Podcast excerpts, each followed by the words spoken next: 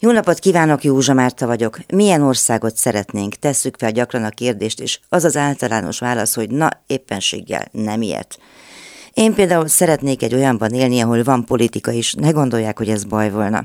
Hetente többször is szerkeztek közéleti műsorokat, és kénytelen vagyok rádöbbenni arra, hogy sok mindennel együtt a város és az ország ügyeiről való gondolkodás teljes egészében hiányzik. Elinflálódott, eltűnt, mint erdőben a badnyom.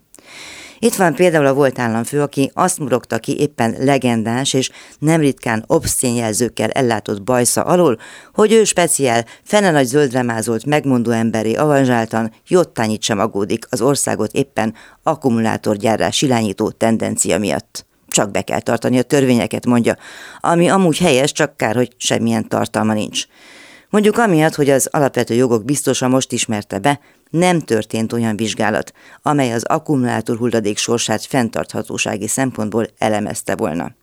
A Magyar Akkumulátor Szövetségnek pedig nincs információja arról, hogy mennyi lehet az akkugyártásnál keletkező veszélyes és nem veszélyes hulladék. Arról nem is beszélve, hogy jószerével még el sem kezdődtek mindennél nagyobb aksi nagyhatalmi törekvéseink, már is mindenfelől baleseteket jelentenek be. Nyilván a beruházási lázban megfeledkeztek azokról, akik betartatnák a törvényeket, vagy azokról, akik beszeretnék tartani őket. Kérdés, hogy akkor mit kell és lehet betartatni. Mert a politikához bizony törvényhozói bölcsesség is elengedhetetlen. A hatalomszomjas blöff szerintük a politika, ellentétben mindennapi gondjainkkal, amelyek kezelésére fizetjük őket elvileg. Például az előzetes kutatások nélkül való vízkészlet veszélyeztetéssel, a mérgező anyagoktól megbetegedő munkásokkal is, amúgy, hogy az egyik kedves interjú alanyomat idézzem, halálsorra küldött százezreknek az életével, akik havi százezer forint alatti összegből kényszerülnek hát mondjuk megélni. De azért honatjai magatartás ma is van. Idézek egy mondatot, amelynek 15 évvel ezelőtt egyetlen szavát sem értettük volna. Így szól.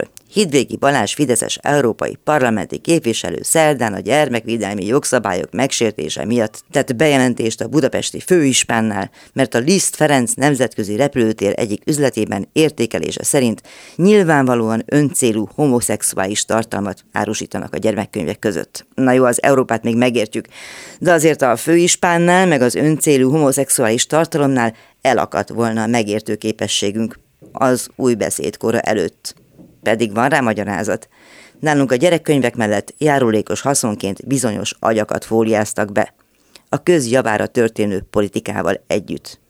Isten szeme mindent lát, el ne a fóliát, ahogy a hanem együttes énekli.